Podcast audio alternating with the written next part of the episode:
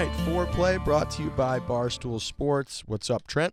Uh, nothing much. How are you, Riggs? I'm doing fantastic. Kind of, kind of a lie. You said you had a toothache, but we'll keep going. uh, well, yes, but I'm trying to mentally get myself over the hump of having a toothache. I'll stop reminding you of the toothache, so hopefully it goes away. Also, I've never been, I've never really fallen victim to a toothache situation because my dad's a dentist. So anytime I have any problems, I just like get stuff fixed. When you said toothache, I thought you were like, all right, he's just got a toothache. He's just going to keep bitching about it. But you said you can't even sleep with it. Uh, yeah, no, it's really affected my That's bad. sleeping patterns. It's either the toothache or it's been like a weird state of like hungover slash drunk, Okay. just from us going to Glen Oaks and then I had a wedding and it's been a crazy, crazy time. You're just hungover. Uh, maybe that might have been it. Uh, just spinning around my room, being like, "Oh, this must be a toothache."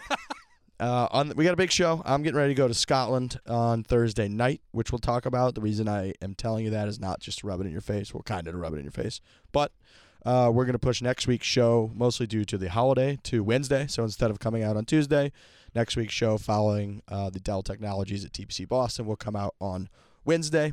We also have Peter Jacobsen on the show, uh, who's going to be up there covering it from Golf Channel. Very cool guy. He's a great dude. So we chatted with him for about 30 minutes. He told all kinds of good stories, like covering Spieth's 13 hole, 13th hole at the Open Championship. Yep. Uh, how often they take bathroom breaks, what kind of snacks he's got up in the booth. A lot of good stuff in that interview. We break down the FedEx Cup. We break down the majors. We break down. Um, we get a little bit more in depth uh, about the 10 or 12 stars of the game, what to expect at the President's Cup, which he's also going to be covering. Uh, but first, we can't do any of this cool stuff without uh, some of the best clothing known to man. That's right, Riggs. You're going to, uh, you said you're going to Scotland soon. You got to be looking your best. That's what the folks at taylrdclothing.com are going to help you with. It's T A Y L R D clothing.com slash foreplay is the code F O R E P L A Y. The experience of finding your perfect fit and feeling confident finding the right fit online is not easy. That's why the tailored people fixed it. Uh, they use a digital fit tool that allows the customer to enter their height, weight, and age. Taylrd also provides imagery that clearly defines uh, their different fit options. Taylrd clothing was made to fit your lifestyle and will get you through the week and the weekend, desk to dinner, boardroom to bar. Uh, shipping and returns, it's free over $75, free express over 150 bucks, and returns are always free and super easy.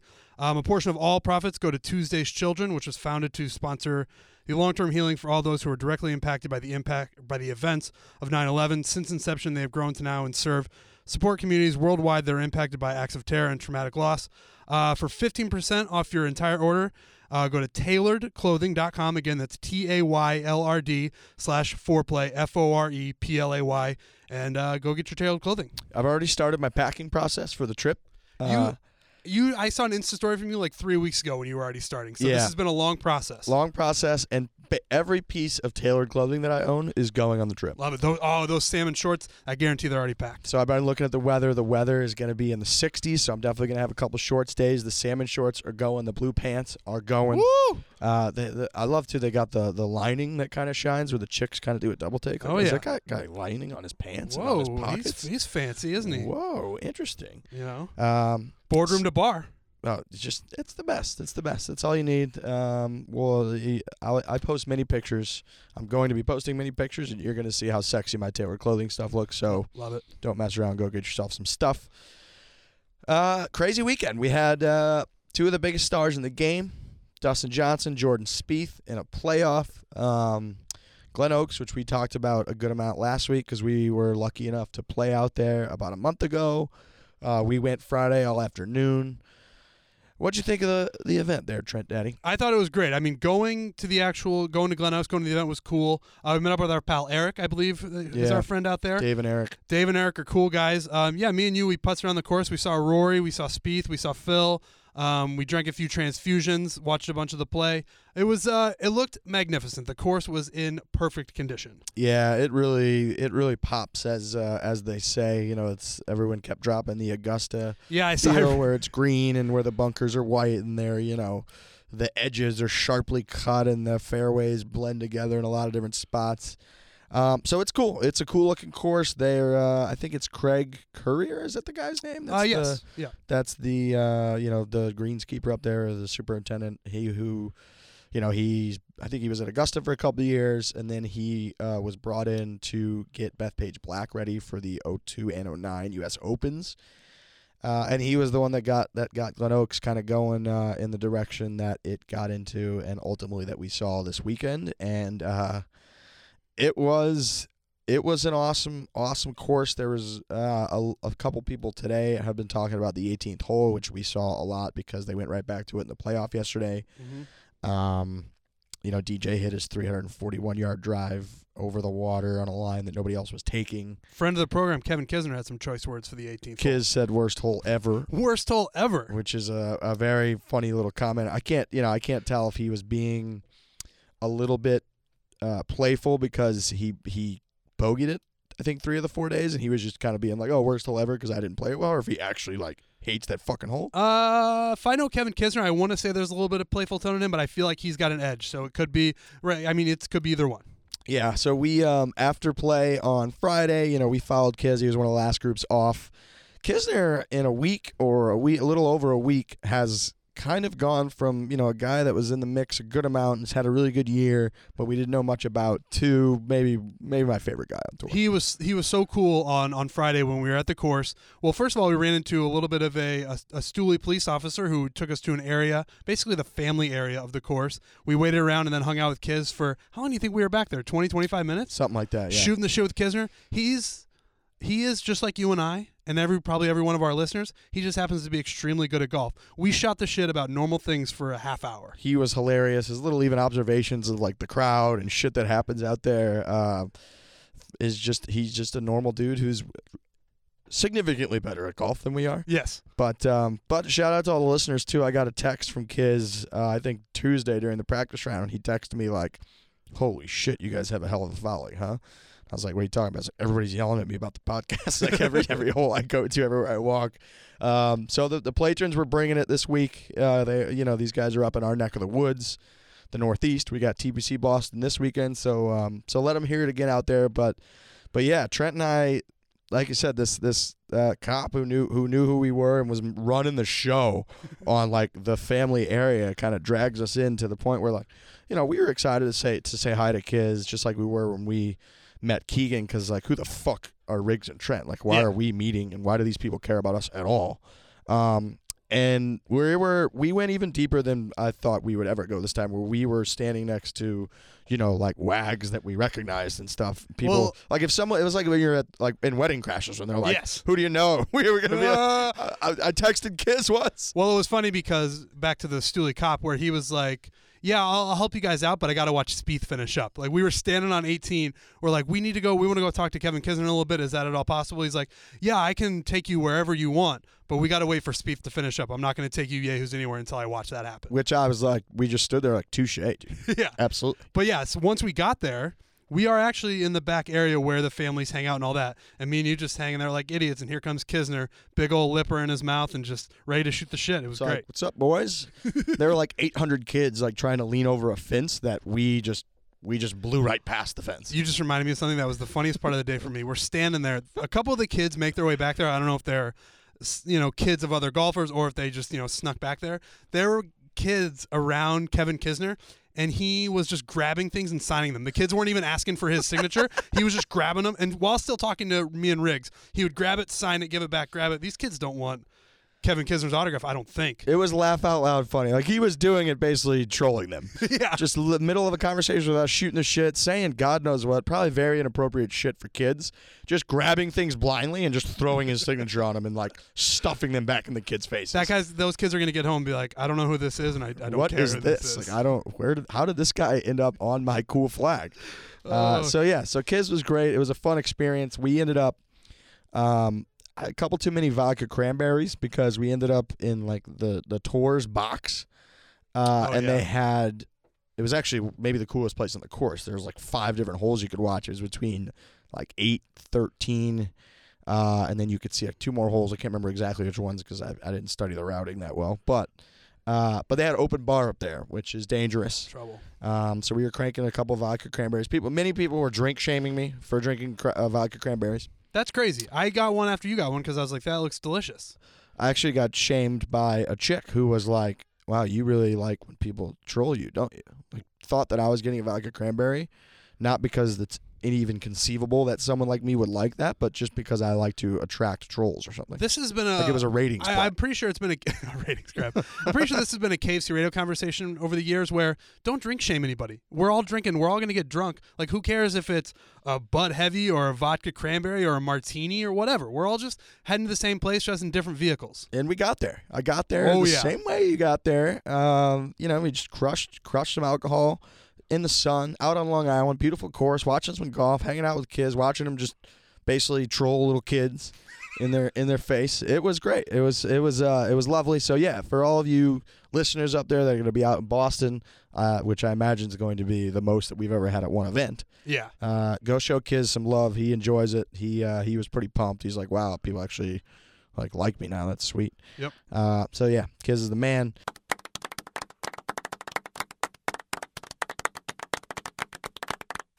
You've been waiting for this since February 6th. Football season is almost here, and there's no better way to get closer to the game you love than with DraftKings One Week Fantasy Football. To celebrate, DraftKings is hosting a $100,000 contest that is totally free to enter. Free is pretty cheap, right, Trent? Cheap as it gets. And if you draft the perfect lineup, you can win $1 billion. $1 billion. dollars. That's an absurd amount of money. You got to draft the perfect lineup, and you can win it with DraftKings. There are many ways to play. Choose between public contests with big cash prizes or private contests where you can compete against a group of your buddies. DraftKings also has beginner and casual contests where you'll play against people of similar skill level. The best part is you get to draft a new team each week without any commitment. So go to DraftKings.com now. Use the promo code 4, that's F O R E, to play in DraftKings free week one contest with $100,000 in total prizes. And again, if you draft the perfect lineup, you can win $1 billion. That's promo code 4 F O R E to play for your shot to win $1 billion week one. Uh, the contest is totally free to enter. Why would you not try? You'd be crazy. DraftKings, the game inside the game. Eligibility restrictions apply. See DraftKings.com for details.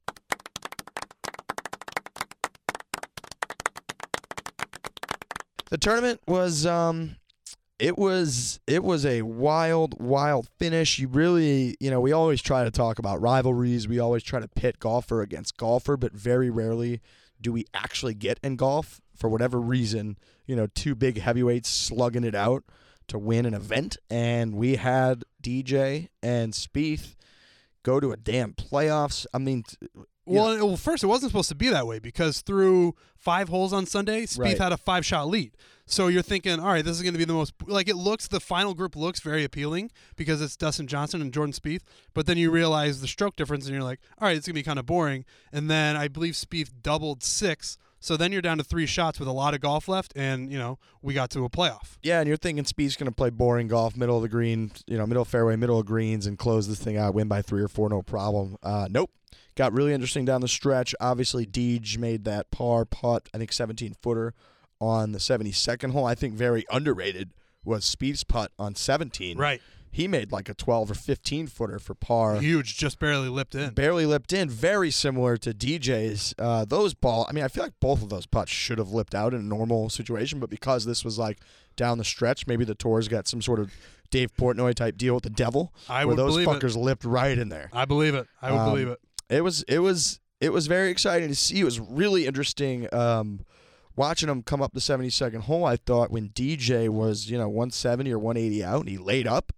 I mean, he's one of the biggest hitters on the planet, and uh, you know, you saw his ball just dribble into the rough. The Yeah, rough he- was gnarly. Yeah, you saw it. It just kind of dribbled off just barely, and it disappeared. Disappeared. Just disappeared Yeah. completely. So yeah, that was. I mean, that was why the layup layup happened. But yeah, that rough was no joke. One of those where you're watching the ball roll, you're watching the ball roll, and then when it goes into that, you, everybody audibly gasps like, Yeah. "Ooh, oh shit, Well, and then- oh god." Well, and then I don't think people maybe in the crowd at the actual course realized how bad the rough was because when DJ laid up, you would have thought like some lady fainted in the crowd. Like there was such a reaction to be like, "There's Dustin Johnson, one of the longest hitters on tour, and he just laid up." Like, what is going on? But it was because the rough was so bad. Yeah, and it was that was um a you know pl- getting to play these courses is an unbelievably cool uh, little privilege that we get from from doing the podcast. So everybody out there, you should go start a golf podcast. But Don't do that. this was uh this was one of the cases where having played the hole and been there before DJ laid up, I thought like I don't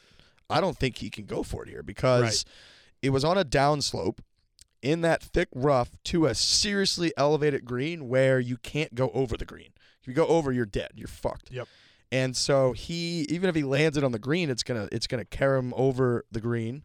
So I I actually thought like, wow, it's 180. He might lay this up. And then when he did, and uh, the people I was watching with were kind of like, holy shit, he laid up there. And I was like, little insider knowledge here. No big deal. And I gave him that whole explanation I just gave you, where it really sounds like you know what you're talking about. Yeah, So then when he got up and down, I was like, God, I, I called that. I'm sweet. you did. I fucking nailed it. Took a hell of a putt on 18. Oh, that was awesome. I just, I kind of, didn't you feel like he was going to make it? Yeah, I did. Yeah. I feel that way with like on Spieth on 17. I thought he was going to make it, and then it's one of those things you kind of alluded to earlier, where you don't the stars don't align all that often when you get two heavyweight guys, you know, ch- trading punches, and we finally got that. So I it did feel like the Dustin Johnson putt was going to go in. The uh, the camera crew. Uh, did a good job of they had a, a uh, basically the shot coming towards you the putt goes in you get DJ in the foreground in the background there's uh, Paulina, Paulina. I didn't want to bring Paulina into it yet, but uh, she was in the back going crazy. Dustin was, you know, pretty stone faced because uh, that's how he is, but it was great. Yeah, there was the one clip where it looked like she was like hot and bothered by, Yeah. like, oh, that putt. Oh, Like it goes Oh. in, like she was not expecting it to go in. You can tell, and her reaction is like, oh, oh, oh, oh. oh, Jesus. felt a chill in the air. No, that was, uh, it was sweet. You also kind of felt like he was going to make it just because, like, he, he played the whole, like, smartly, Mhm. right? You're like, oh, he laid up on purpose to a good wedge distance. Then he hit a decent wedge shot. Oh, he's definitely going to make it because this is just how it's supposed to work. Yeah. And then he made it, and then the playoff was um, playoff was interesting. Uh, S- Spieth goes first, you know, hits his little uh, hits a, a less less than aggressive line out to the right.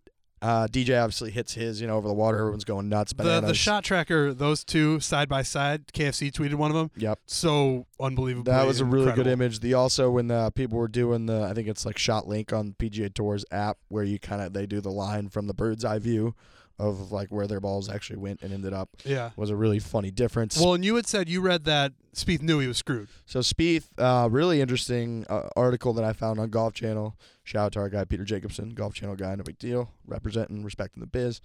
Uh, Spieth basically talked at length, being like, as soon as I hit my tee shot on 18, I regretted the line that I took, and I knew. He he was like, I actually was hoping that DJ was not going to realize like Because the wind just that- shifted. Right. He had said when they played the whole uh, 15, 20 minutes earlier, the wind had been a little bit in the face.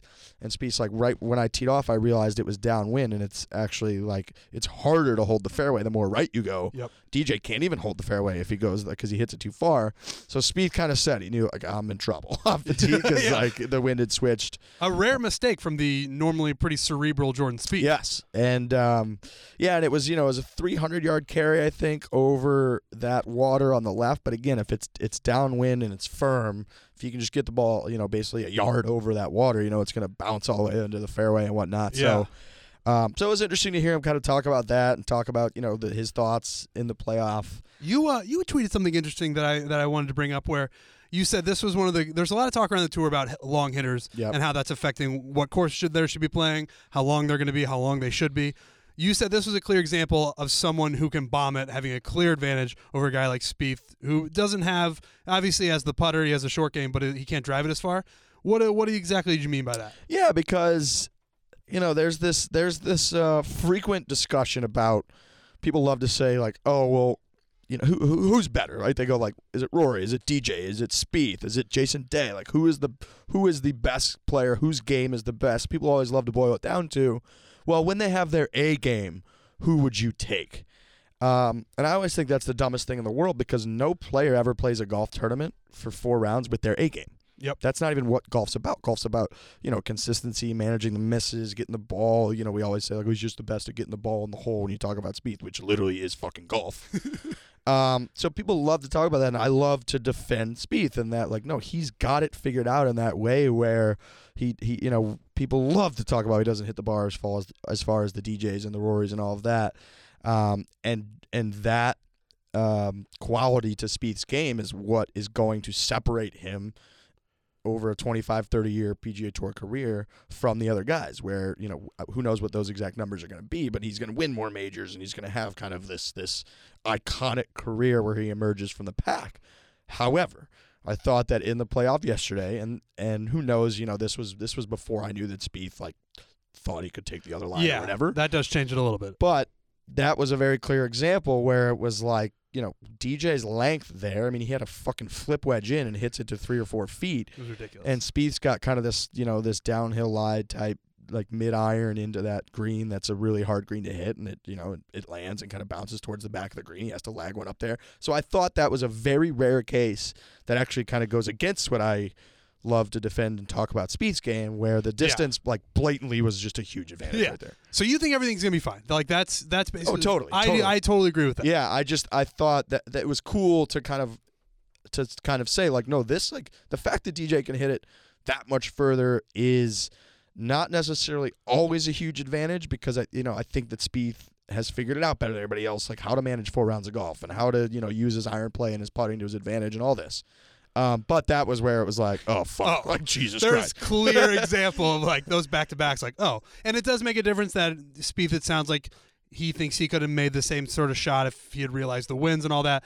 But that was a clear example where if you can just dump on the ball like Dustin Johnson can, you have a advantage. and it was and it was you know proof that that's the common that that was the common reaction by you know kind of how viral the that that screen grab Well, went the goes- different trajectories. Everyone was just like looking at that like whoa. The reason it goes viral is because it's it's very tangible. Yeah. Because those pictures of the shot tracker that you can see, people can say, "Hey, look at that." When there's a lot more context and, and conversation to have around it, but it's easy for someone from the outside to be like, "See, the guys who hit it further are going to win every single time." When Spieth has been proving that wrong, you know, his whole career. Right, and it was really interesting too because I saw, I think somebody uh, the stat was that DJ only carried his ball 26 yards further than Spieth did, Mm-hmm. but they had I think an 80 yard difference in their approach distances. Yeah. So that kind of speaks to it where like no, Spieth can move the ball out there and stuff. It's just like you know that line and it just it all added to it and um and you know we've had some chatter uh, again about whether that hole stinks or not. Our boy Ian Poulter really chimed in. Did he? Oh yeah, he chimed in big time and was like,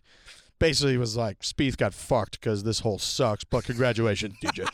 That's very Poulter. it was super Poulter. That's very Poulter. Uh, we did see Poulter walking around on Friday while we were out there. Uh, a lot taller than I thought he was going to be. yes. Um, not he's all legs, but he's just a lot taller than I thought he was going to be. Yes, I also realized that I'm just all talk um, because when you get to these tournaments, like if Poulter came up to me when we were in the fucking family area with kids trolling kids and stuff. Yeah. that I would have been like, "Hey man, really nice to meet you." You're like 100%. You know, you want to stand on the hard line, and I, I, let's, it's exactly what you're saying. I want to be like, if Poulter came up to me in that family area, I'd be like, "Fuck you, you're the worst. I make fun of you all the time." You just, it doesn't feel that way when you're back there. I'm not saying I wouldn't, but it, do, you do get the feeling where it's like, "Oh, I'm back here Right, now." It's kind of strange. I would I would love to say that I'd be the total badass that sticks to my guns, but I'd probably take off my shirt. Yeah, can you like sign my chest, please? Thank you so much.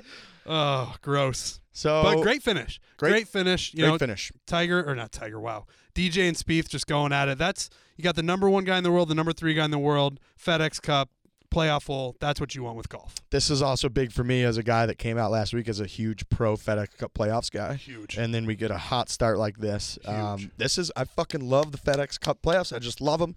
We talk about that with Peter Jacobsen as well. We get really into it. Um, okay, moving on. Uh, you just mentioned Tiger Woods. We got Tiger Woods announced as an assistant captain for this year's President's Cup. I've got uh I've saw I've seen a couple outlets putting qu- comeback in quotes with this like announcement that he's going to be an assistant captain at the President's Cup. That's where we're at.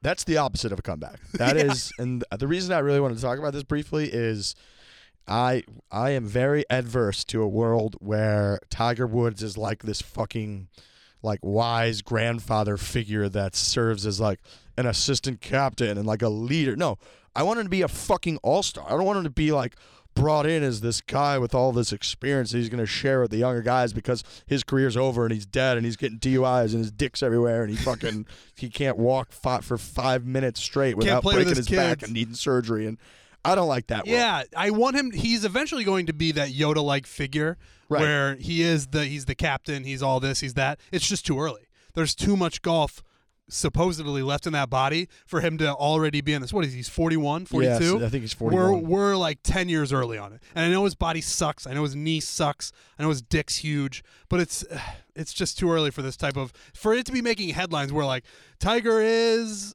an assistant captain. Let's all get excited about it. It's very depressing. Like if he co- if he shows up at Liberty National with like a long gray goatee, I'm gonna I might kill myself. Ugh. Well, and the, the problem is, is it gets him his fix of I miss the boys. I want to, you know, be with the boys. I want to joke around. I want to tap nutsacks. I want to do all that. But he doesn't have to do any of the playing, and I'm afraid he's going to start liking it to the point where he's just like, you know what, I've I've got my 14 majors. I've got a bazillion PGA Tour wins. Maybe maybe I don't need I don't need to do this again. The one saving grace that I take away from that is I remember the story, the anecdote from around this time last year, maybe a little later in the year, when Rory said that Tiger texted him at like 4 a.m. from the gym, being like, "I'm working out. What are you doing?" So I still think he's got some of that in where he's he's like, "I'm fucking coming for that ass." Well, PGA yeah. Tour guys. Historically, I mean, he's obviously the the biggest killer of all time. He's you know slit your throat, rip your guts out type of guy. So you think somewhere in there is still the competitive edge, but he he really does seem to be kind of liking this uh, chill out. Like a little part of Rigsy thinks that he goes to the President's Cup just so that he can like take notes on the players, like before he goes to sleep on their weaknesses and like what he can expose when he runs into them in a major championship in two years. I like this. healthy. You're very woke on assistant captain Tiger. I just I refuse to give up on real Tiger. I refuse. I refuse to accept Yoda Tiger. Fuck Yoda I- Tiger. Yoda Tiger will be sweet, but not now. Yeah, Yoga. Yeah, when he's like seventy, not when he's fucking forty-one. I agree with you. I agree with you. It's it's sad, but uh, maybe this is just one of many steps for him to regain some sort of dominance. We also I saw Michelle Wie's hurt or something. What happened? She had surgery. She had an emerg- She had to pull out of the tournament she was playing and She had an emergency appendectomy. Ooh. She had to get her appendix removed. Uh, okay. My brother, I could have said that the first time. Yeah. My brother had this. He said it's the worst pain he's ever had in his life. Yeah, I entire heard it's like you. It's like the worst thing in the world. It's like excruciating pain. Like- you feel like your insides are like dying. Can you like preempt this? Can you like have your? Could I have my appendix removed right now so I don't have to like? Because here's the thing: what happens know. apparently is it like question. comes to the point where it's gonna burst, so you have to get it out of you before it ruptures. Why can't I just have my appendix? Like you get your tonsils out. Why can't I get my appendix removed? I just had a sad moment where I was I looked towards where Sunshine would usually be to ask him if he knew if you can get your your your uh, appendix. Sunshine's gone. It's uh, it's, it's Radio Brendan. I don't know We if got- his, I don't know if his mic is on. We got Radio Brendan now in uh, for was Sunshine. He's a very nice guy, but yeah, he no sunshine. yeah, poor Sunshine. R.I.P. Sunshine. Um, So yeah, Michelle Wie, she is recovering. Said she's going to take at least the next two events off, and you know, we hang out with her a couple weeks ago, and then she almost, she basically almost dies. That's the foreplay curse. Is just it's Yeah. fucking getting dangerous can, out there. you know, it can put Kevin Kisner on the top of the leaderboard through seven holes on the first day, but then it can also almost kill one of the most popular female golfers in the world. Yeah, we have had a good, we have had an interesting stretch with the foreplay uh, bump that we like to call it when they're doing well, where guys start off tournaments hot, like Willie Wilcox did it one time, Ollie almost won the other day. but I feel like they never like win. I don't know if that's what that is. We had Wesley Bryan win, but uh, but even like Kiz, you know, he's he's four under through nine or whatever, and he's like leading the tournament, and he finished two or three over for the tournament, like wasn't in the mix. So we're gonna have to tweak that a little bit. Um, all right, coming up next, we've got uh, our interview with Peter Jacobsen of Golf Channel. Like we said, he's gonna be covering a lot of the events, uh, pretty much all the events over the next month. So uh, so enjoy this chat with Peter Jacobsen.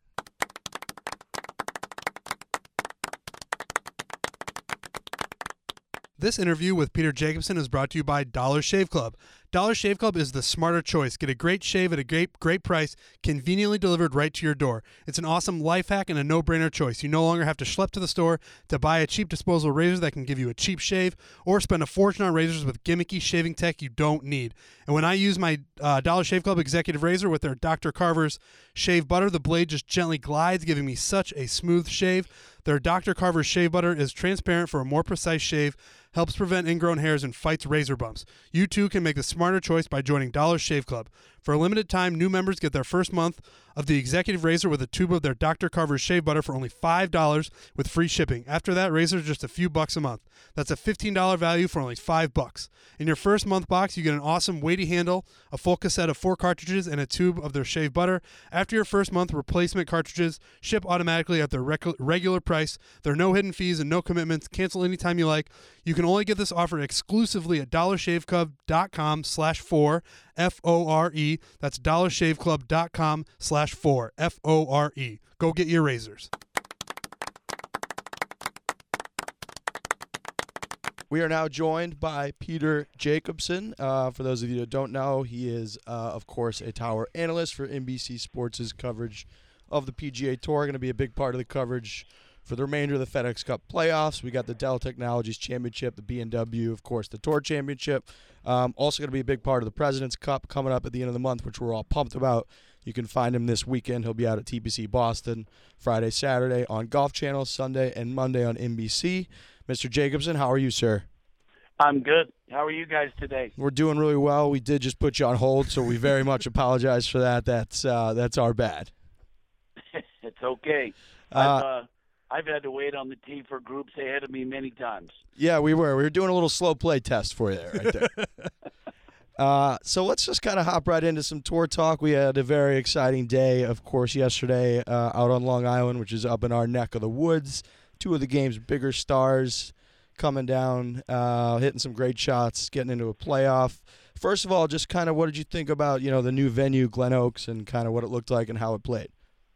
Well, I, I know Glen Oaks is a very difficult golf course. In fact, a couple of the players that I talked to were mentioning uh, how long and difficult it was. And I know a lot of the players complain about difficulty of a golf course, whether it's too long or too tight or too short or the greens are too fast.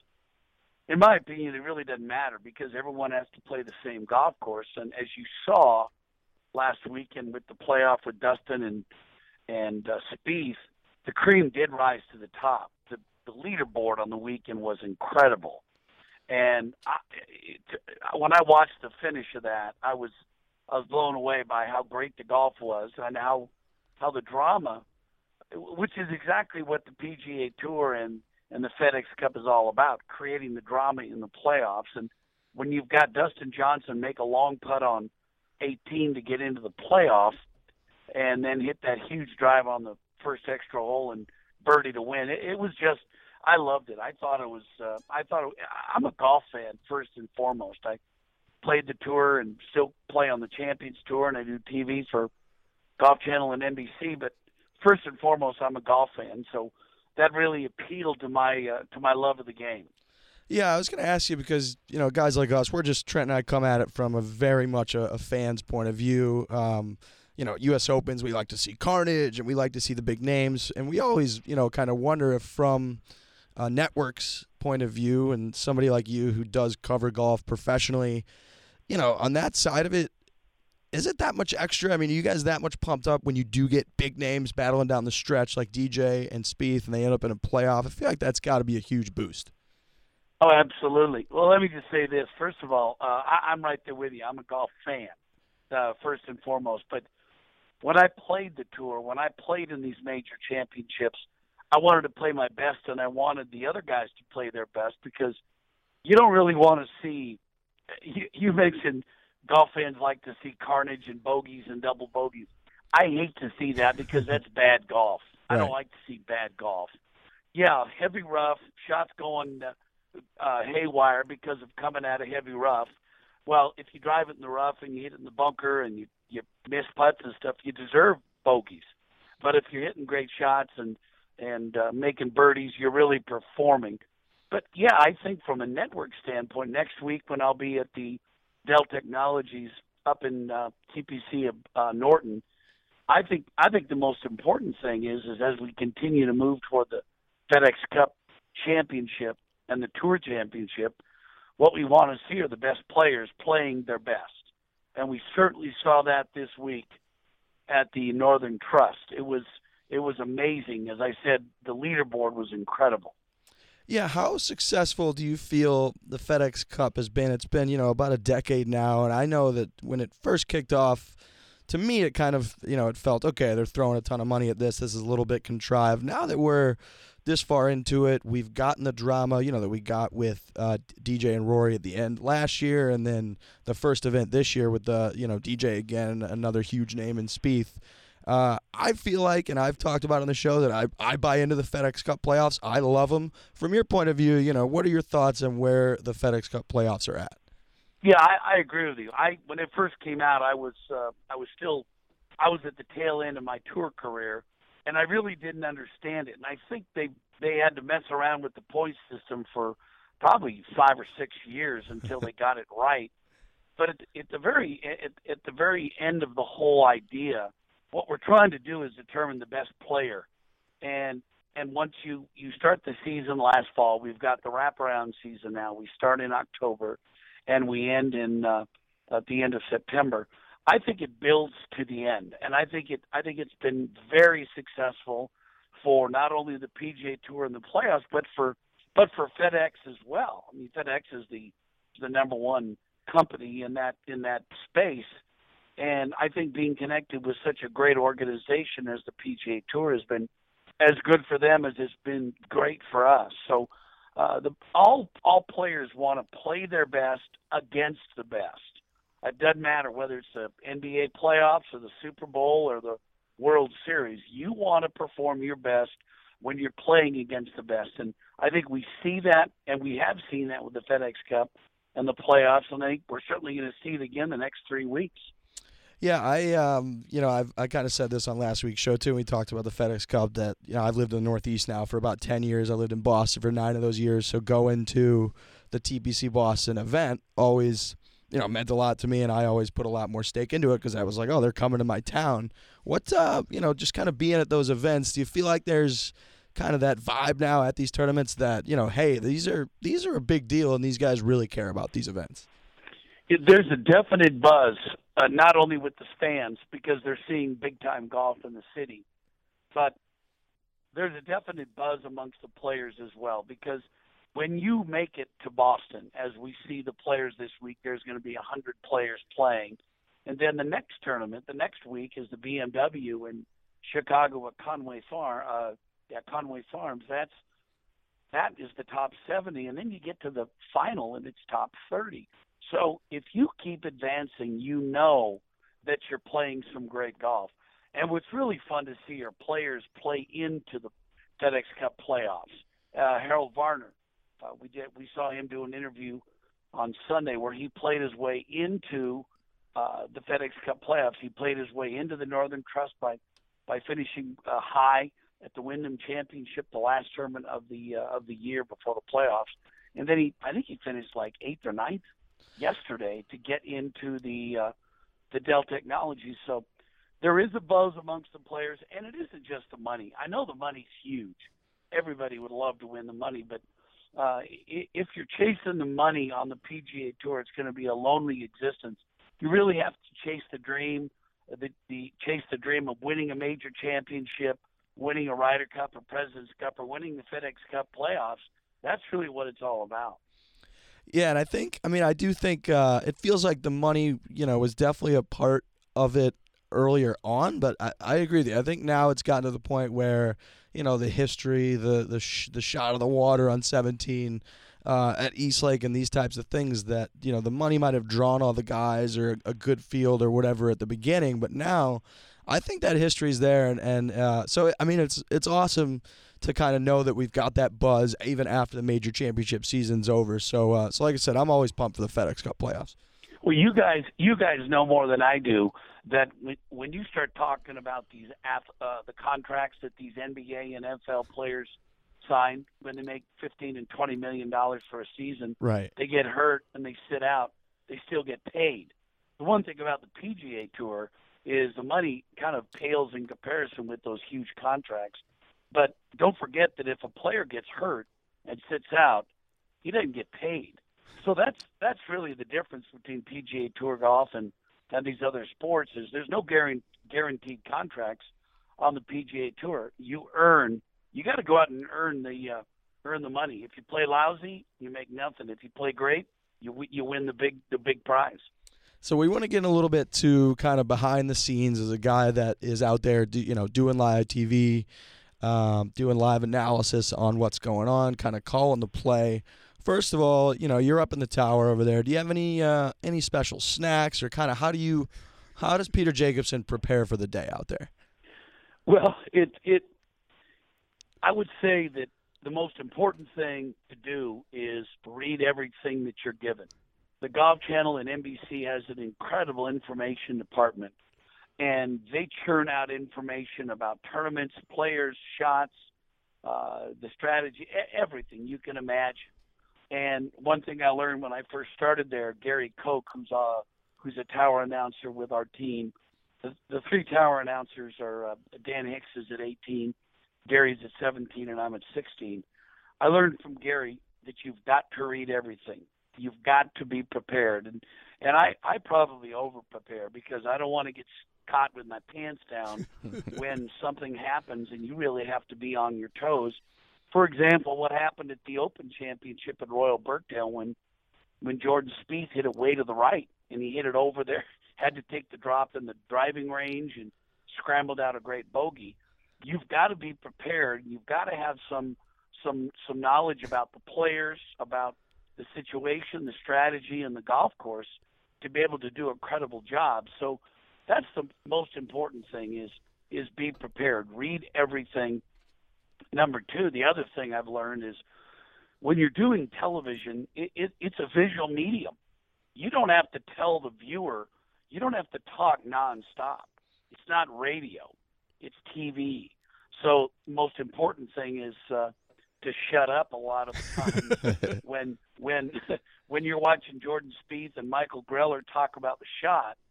Shut up because you want to. If the viewer wants to hear the conversation, and a lot of times when when the player sets up to hit the shot and you you say this is uh, this is a big putt here for birdie to take the lead, all you have to do is just stop talking because the viewer at home wants to be able to talk with his buddies. If you two are sitting there watching the golf, you don't need me going blah blah in your ear unless I can tell you something you don't know or something you can't see. So he might have a new putter. He might have uh, he might have a new strategy that he talked about before the week. So there's just a lot of things that you learn. And, and I started. I came right from the PGA Tour and started doing television. So it, it's been great for me to work with such a professional team. Our our producer Tommy Roy at NBC Sports is so great. Um, but I don't I don't take too much stuff up there with me. I always have water and maybe some some some diet coke and and some beef jerky snacks and nuts. Okay. You don't you don't want to you don't want to sit up there and get too high on candy. You don't want to sit there and eat candy all day. Then you might you might faint. You might pass out. How are you? Uh, how are you with the bathroom breaks? You trying to spread those out? You said you mentioned water. You don't want to drink too much of that because you gotta you gotta hold it at some point, right? Well, you're exactly right. In fact, at the Open Championship a couple about a month ago at uh, Birkdale, uh, you really don't want to drink too much because you're up in the tower for six, sometimes eight, sometimes ten hours straight. So you really have to. You've got to be careful because uh, there are no bathroom. There are no bathroom breaks. If you take a commercial, is only two to three minutes long. So unless you can uh, unhook, get down the tower, do your business, and get back, uh, you're you're uh, you're in trouble. Yeah, you don't want to get a like we're gonna cut over to Peter on 16 and it's just you can hear your stream or something like that. It's not good. Yeah. Yeah, you don't want to go over there to 16 and have it be dead air. Wow, that's the last thing that would happen. I'm really glad you brought up 13 at the Open because, um, you know, I know you talked about this a little bit with our buddy Shane Bacon, and I thought it was really interesting. Uh, you know, what's what is the chatter like between those of you guys on the crew uh, with such a long ordeal 25, 30 minutes, whatever it ended up being, uh, in terms of you know, uh, production wise, how are we going to cover this? Who are we going to go to? Spieth's way the hell over there. What are we doing? Just uh, uh, talk a little bit about kind of how that goes down behind the scenes. Well, that was my hole. The 13th hole was my hole, so uh, I was responsible. But don't forget, I've got, I've got obviously Dan. I've got everybody on the crew that I could go to, and we had David Feherty and Roger Maltbie in the fairway following Spieth and Kuchar, and Johnny and Dan are up in the tower. But everybody kind of sensed that once he hit it way to the right and he was arm waving and directing traffic and trying to get the proper line of sight for his drop and he dropped that out on the on the driving range what our job was was simply to try to explain to the to the viewer what he was doing. He had he had three options. When you have an unplayable lie you've got three options. So we we explained what the three options were and the one option that he chose was to go back as far as he could, keeping the point where his ball was between him and the hole. So we tried to explain that. We had a rules official from the R&A up there with us. But again, there was so much going on. Spieth and his caddy Michael Greller were were yelling back and forth at each other, trying to get the proper line, trying to get spectators as I said on telecast, it looked like a looked like a UFO club standing on a hill, trying to watch for uh, different crazy lights in the sky. But they're trying to get the spectators to move left or move right. They're just trying to get the proper line. And there were officials down there, and and Feherty and Maltbie were down there. So we really just tried to keep tried to keep everybody informed as to what was going on. But don't forget, this is where the problem lies. The groups ahead of them didn't have the problems, so they were just playing on. And I think Brooks Koepka was in the group ahead of him, and by the time they finished 13, Spieth and Kuchar finished 13. I think Koepka was on the 16th hole. Jesus. So because it took so long, they were, oh gosh, anywhere from maybe two to two and a half holes behind. So it, now that causes problems with production as well, because now when the groups finish, they're all done. There's only one group left on the course, Spieth and Kuchar, and they're on like 15 or 16. And and then you couple that with the incredible comeback by Spieth. He makes that that that uh, incredible bogey on 13, and then he birdies 14, eagles 15, birdies 16 and 17. One of the one of the greatest turnarounds I've ever seen in my career in golf, playing or broadcasting. It was unbelievable, and I'm I'm curious. You know, once you guys, uh, once the field sort of shrinks down in a situation like that to just two guys, you know, what are those decisions like on you know how much because you want to show as much golf as possible, but then you get to a point where it's just a two man race. Uh, You know, what are those decisions like? Trying to figure out exactly how much to cover. You know, the the walk in between the holes, or should we cover that? Should we cover more shots, even though these guys are out of it? Uh, that kind of thing. Well, I think that that obviously would be a question for the for the producer and the director, Tommy Randolph and Tommy Roy. But what you're trying to do is build drama, and I think there was more drama in that event with with uh, Kuchar and Spieth. When Spieth hit it way to the right, he looked like he was going to make double or triple or worse. I think everybody thought, oh well, Kuchar's going to win this. Mm-hmm. But then when he gets it up and down for bogey, and now he's one behind, it's the greatest reset I've ever seen. When he goes to 14, it's a it's a four minute walk up the hill. Kuchar hits first, and then Spieth almost uh, jars it for a hole in one, and then he makes birdie, and then he goes on an incredible run. I think that's where your your your broadcast team, the guys that are calling the action, Johnny Miller and Gary Koch and Maltbie and Feherty, everybody on our team has so much experience that I think you you you depend on the knowledge of the broadcasters and their experience as players to be able to tell that story. Obviously, the viewer's watching, and the viewer makes whatever they want out of it, and, and it's our job to be able to explain what's going on and whether this is something we've ever seen before. And I think we all agreed we had never seen anything like that happen before. Somebody hits such a wild drive on 13 and then come back and birdie, birdie eagle, birdie birdie. It's just it's just crazy. No, it was unbelievable, and it's uh, you know for us we're we're big social media guys, so we're always in the conversation on Twitter when those things are going on, and obviously you know that whole world was going crazy, and people are like, "What the hell is going on?" So I you know we couldn't I couldn't get enough of that coverage, and so to just hear hear about it from someone who's right there covering it is uh, man, it was crazy.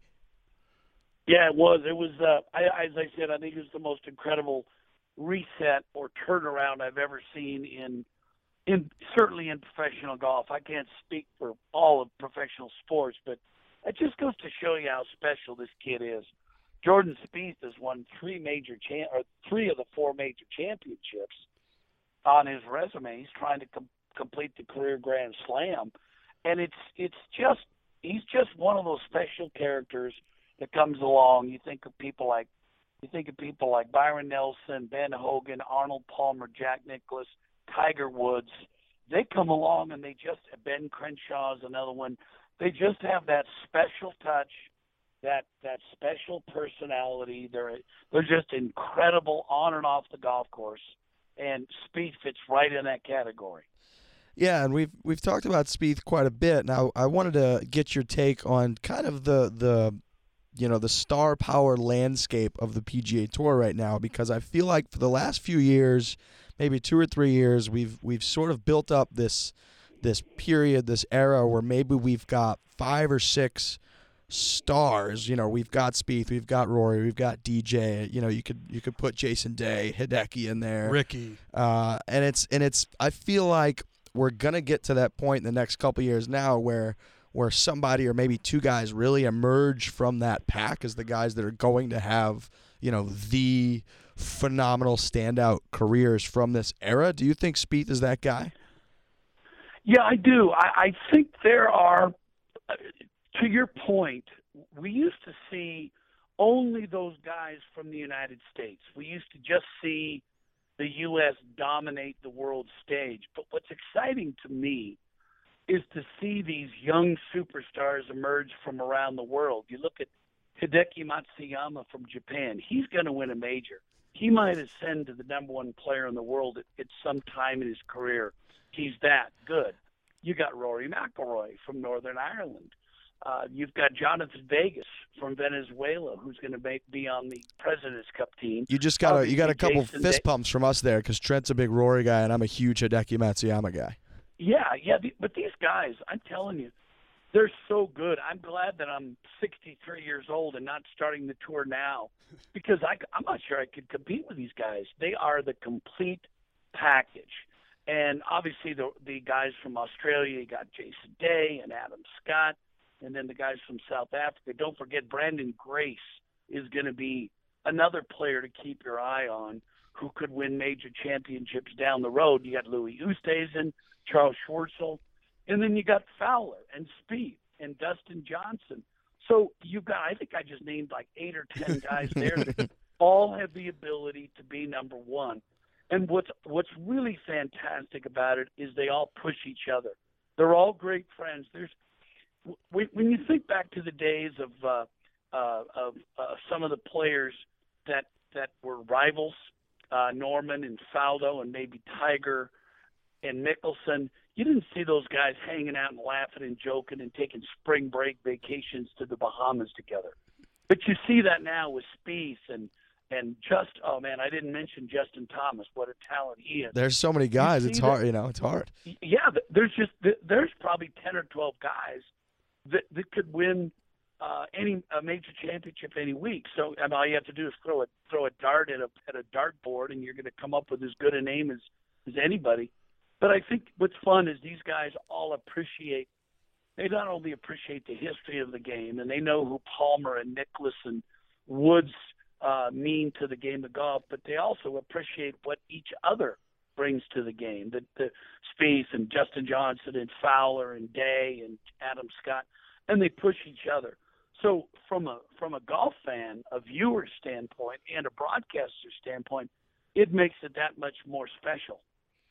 So we mentioned a lot of international guys in there. We've obviously got the President's Cup coming up uh, at the end of the month, which you'll be covering. You know, the U.S. has been on a hell of a tear. What uh, what are you expecting from uh, you know sort of a competitive standpoint at this year's President's Cup? Well, it's going to be competitive. It always is. It always starts out fairly close. And then in the past, I think the depth of the United States team takes over. And we certainly have seen that. We, we saw that in Korea uh, when that happened, and we've seen that in the past. Funny you mentioned that. I was looking through the President's Cup standings uh, just today, just in advance of our call, and I was – I was trying to put together some thoughts about some teams and and some some matchups, and I think once you get past the the first five or six players on the President's Cup team for the international squad, maybe the top eight guys, I think, uh, and basically you could say that both the U.S. and the President's Cup team, from one through eight, are, are, are pretty comparable. They're they're very evenly matched, but I think where the United States takes the advantage is players 8 through 12 or 9 through 12. I think that's where you see the advantage and the depth of the United States side take over from the international side. That's not saying that the United States is going to win.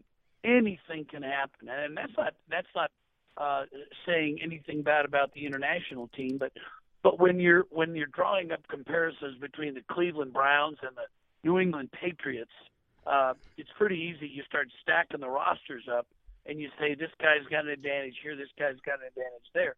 There's only 12 players per team. I understand that, and golf's a crazy game. Anything can happen, but I'm predicting a uh, United States victory. It won't be a landslide. It'll be maybe a couple of points, but but that's kind of how I see how I see it going at this point.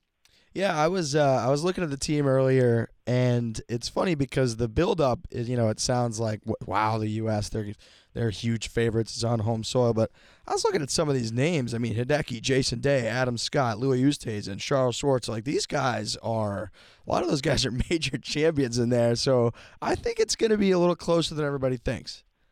Yeah, I agree. Uh, you got you got Leishman in there, Mark Leishman, who's a who's a who's a wonderful player. Jhonattan Vegas. So you've got some guys that maybe aren't as well known as uh, as the United States team, but these guys are great. They're competitive. Leishman almost won the Open Championship a couple of years ago, and he did win the Arnold Palmer Invitational this year. And Jhonattan Vegas and Jhonattan Vegas won a couple a uh, couple weeks ago. So uh, the, it's going to be competitive, and it's going to be great golf as usual. So we've got, um, you know, we just talked a, a, little bit earlier about the Open Championship. We got Carnoustie next year. This is a little bit of a selfish question because I'm going Thursday over to Scotland for the first time in my life. Do you have any advice for someone going over to play a little links golf for the first time? You've never been over there? Never been over there. No, man. It's going to be a complete shock to your system. American golf is played in the air, and I think that's one of the biggest mistakes we've made in American golf architecture. Somebody tried to bring Europe golf, European golf, Scottish golf, Irish golf to the United States, and and uh, when you're over in Scotland, when you're there, the, the, golf's played on the ground. You're going to see more humps and bumps and dry spots than you've ever seen on an American golf course. Well, that's how you play the shots. You've got to judge it. You hit an eight iron from 200 yards and it lands only 160 yards and rolls the next 40. You don't do that in the United States. So it is a completely different style of golf when you play in Europe. And I think you'll probably see that right away when you uh, when, when you tee it up. You're gonna are you going to Scott? Are you gonna have caddies? Are you gonna so I'm carrying your own bag? I'm staying uh, in St Andrews. I'm kind of playing, you know, all the courses around there. The furthest I'm going is up to Carnoustie, but I, you know, I think for a handful of rounds, I'm playing seven rounds in four days, uh, which I'm wow. sure all the listeners are gonna be like, "Screw you, Riggs," but uh, seven rounds, four days. You know, I think the old course, probably Carnoustie. Um, probably Kingsbarns. I'm gonna get caddies just because I feel like you need it for the full experience. Yeah, you need a caddy because the, the caddies are entertainment in in themselves. They'll be gambling against each other uh, on their player. So so the, your your caddy will bet against the other caddies on you. So if you make a couple of bogeys or you miss a short putt and the caddy kind of looks at you like he hates your guts, he does. it's because I just cost him a bunch of money. You you just cost him about about eight quid. Oh well, now I'm even more nervous. God damn it. Uh, all right, well, Peter Jacobsen, we um, you know we really appreciate it. We've been uh, we've been fans for a while, and we're looking forward to the rest of the FedEx Cup. Well, thanks. Thanks for having me, guys, and it's going to be really exciting. We're off to a great start with uh, the exciting finish with uh, the Northern Trust, and it's only going to get better and build to the pe- uh, the President's Cup. Yeah, absolutely. We're pumped, and uh, and we really appreciate you taking the time. Also, we apologize for making you wait. That was uh, that was our bad. No problem. When you're over there in Scotland, just make sure you have a Guinness or two for me. That's not a problem. See you guys. All right. Thanks. Thanks, Peter.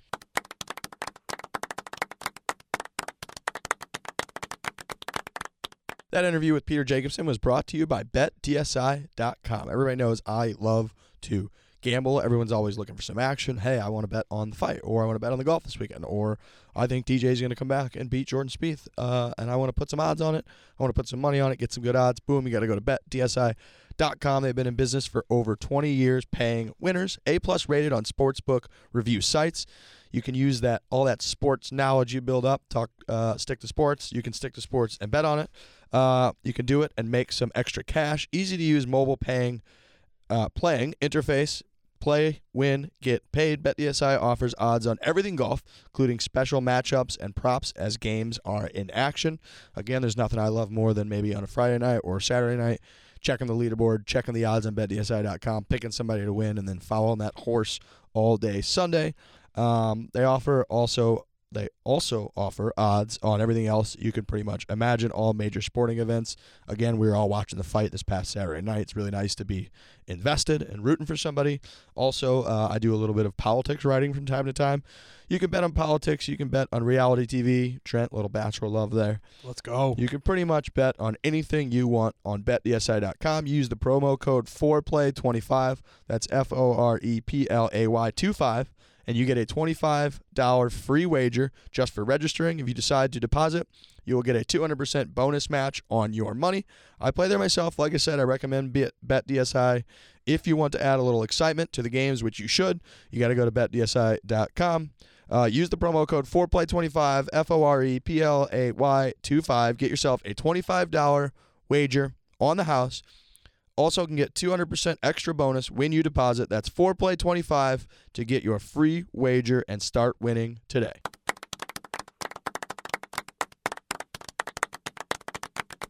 Next up, we've got from the gallery because we are the only podcast by the common golfer for the common golfer. It's true. We love hearing from you folks. We love your submissions. We love all the bullshit you send us. Good news for you guys. Uh, you're no longer just making sunshine, or you're no more no longer making sunshine work at all. You're just making us work. Yeah. Uh, we have We to like to work. through. We love to work. It's great.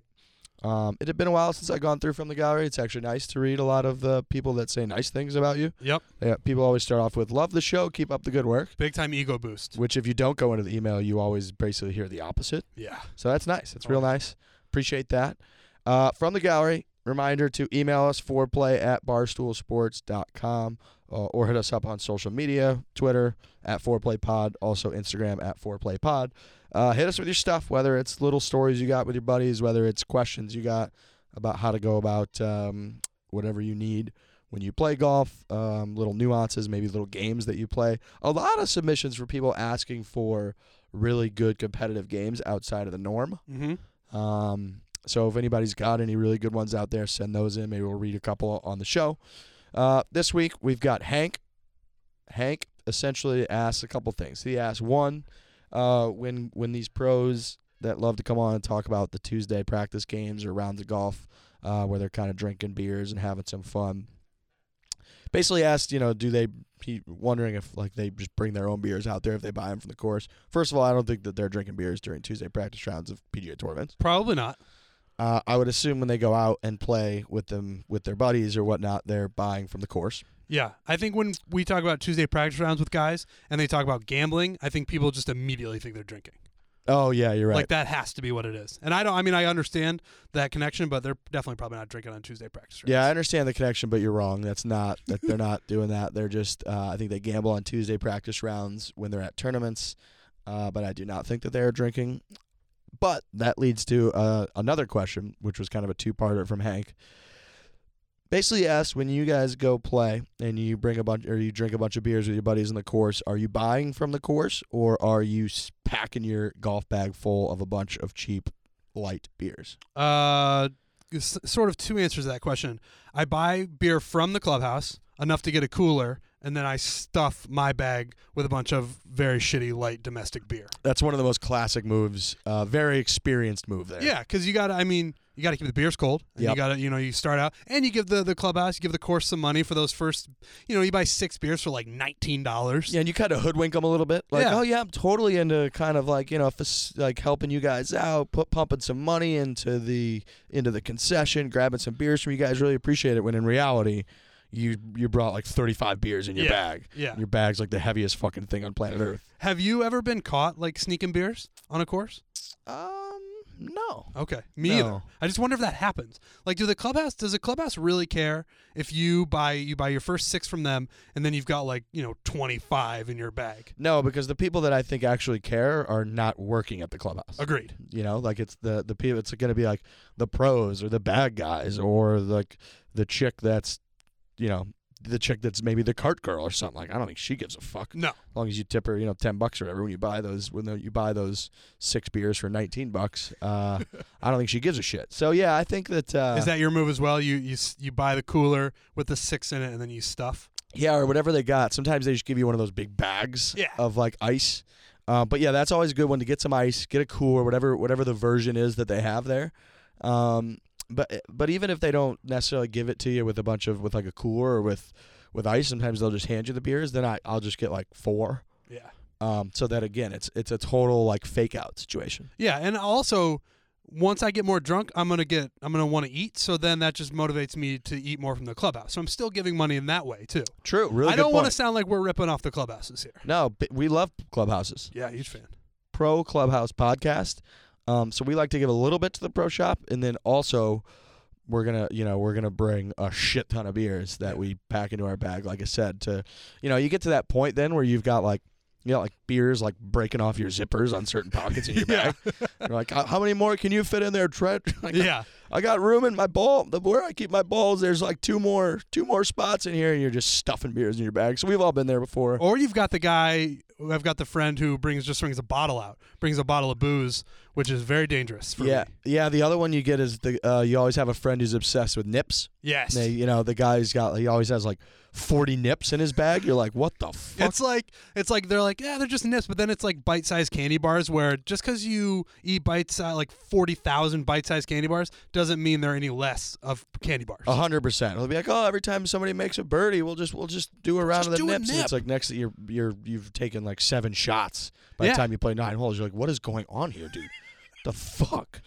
So we've all got those friends. That's my best advice. Um. So yeah, I think I think we nailed that question. To be honest with you. I think so too. I mean, I feel like everybody kind of does the same thing, but I don't want people to feel too bad if you're bringing out like 25 beers. Like that's just how it works on a golf course. No, that's the move. And it's, I mean, I, I hate we give this answer quite a bit, but it's also dependent. I mean, if you're playing like a really nice private track with like, you know, your significant other's dad or something, like probably don't want to pack your bag full everything of 20 is, beers. you know, everything is situation, everything is scenario. The, the, the golf course I have in my head back home in Cedar Rapids is not like a nice course where The- you're bringing out like 25 beers. No, the general muni that a lot of us are playing, you know, on Saturday morning with the guys at 10 or 11 a.m., where it's like, you know, 50 bucks plus a cart fee, and you Right. get you get your run of the place. You can pretty much do whatever the fuck you want to the golf course. That's the place where you pop in, you buy a couple a couple uh, natty lights or Bud Lights, and then you bring the rest. And like I said, stuff your bag to the point where it basically falls apart because you put so many beers in It it. just rips everywhere. You don't have any place for balls or tees. A hundred percent. Yeah. Um, all right. This weekend we've got the Dell Technologies up at TPC Boston. Again, I know a lot of you guys are going to be out there. Um, My pal Riggs has a big weekend. I've got a big weekend. This is going to be the first time in a long time I haven't been to the event at TPC Boston, Yep. uh, formerly the Deutsche Bank. Uh, Dell Technologies is not going to be happy probably that I said that, Probably not. but whatever. I do think though I was doing a little math in my head. Watch out, folks. Okay. And Harvard guy. I think so. I think I'm gonna be five hours ahead of y'all, which means you know for dinner time when I'm when I'm throwing back a couple pints over in the UK, Yeah. like I'm gonna be able to catch on the TV at the bar There you go. the end of you know the the what's gonna be the Sunday and Monday rounds. Okay. So, you're getting the best of both worlds. so I've little got this really cool vision in my head where I'm playing all these Sweet Links courses, 36 holes a day, buzz into one of the little pubs right by the course there, have dinner, a couple pints, and boom, the golf's on, and I'm watching PGA Tour golf back home. In these last couple of weeks, I've taken a lot of shit for doing things by myself. So I'm very proud of you for going by yourself. For just going by Scotland, myself to playing golf. How can uh, how can people follow you during your during your trip? At Riggs Barstool on Twitter, probably even more prevalent is going to be at Riggs Barstool on the Instagram machine. I'm basically been saving up my Instagrams. I mean, I've posted quite a few here and there, but it's really my game's slowed down in the last couple weeks because I'm trying to save room on my Instagram page Yep. for the flood of fucking stuff that's going to come to people. Going to be a lot of quarter zips on there, I would imagine. Quarter zip season is hot. Uh, I almost have too many at this point. Um, for and the other thing that I keep kind of forgetting is that it's just a four day trip. Yeah. So it's like, how much shit can you wear in four days? True, that is true. But you can like in between, you're playing two rounds a day. You like switch in between. My brother goes, you might have to change outfits between nine holes every time. Oh, there you go. Between nine holes, even more. Just uh, outfit change every once in a while. I don't hate that. Yeah, knock on wood, but the forecast uh, literally looks like the greatest forecast I've ever seen. it's you know everybody talks about the rain and the wind and the shitty weather that you get over there. It is forecasted to be like 64 degrees and sunny with partly cloudy and like 10% chance of rain the whole time I'm there. Perfect. It's early.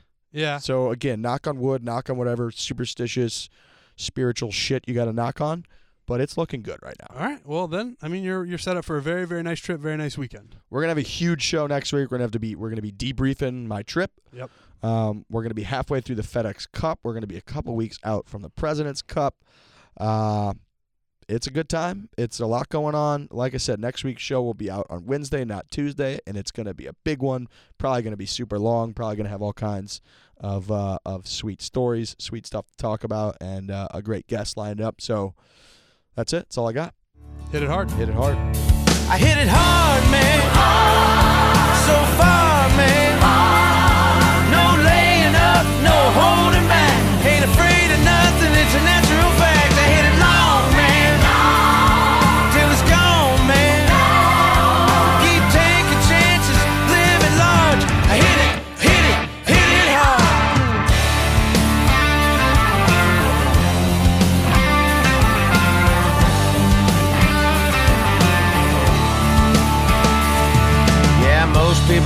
given up by now. All the rough I've seen, these ups and downs. Somehow I just keep on playing through. So, all you critics, pull up a chair at the winner's circle soon. I'll be there with a high five and a smile for you. Hit it hard,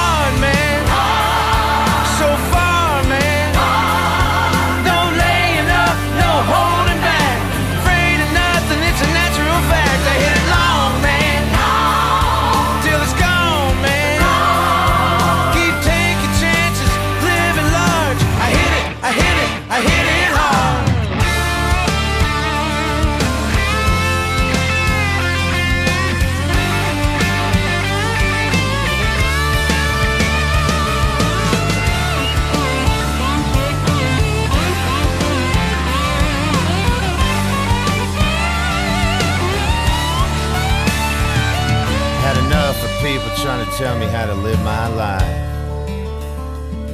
These lawyers and strings spending money like my ex-wives. Sure, I gamble and I drink and smoke three packs a day. Hell, ain't country music supposed to be this way? It's from the heart, man.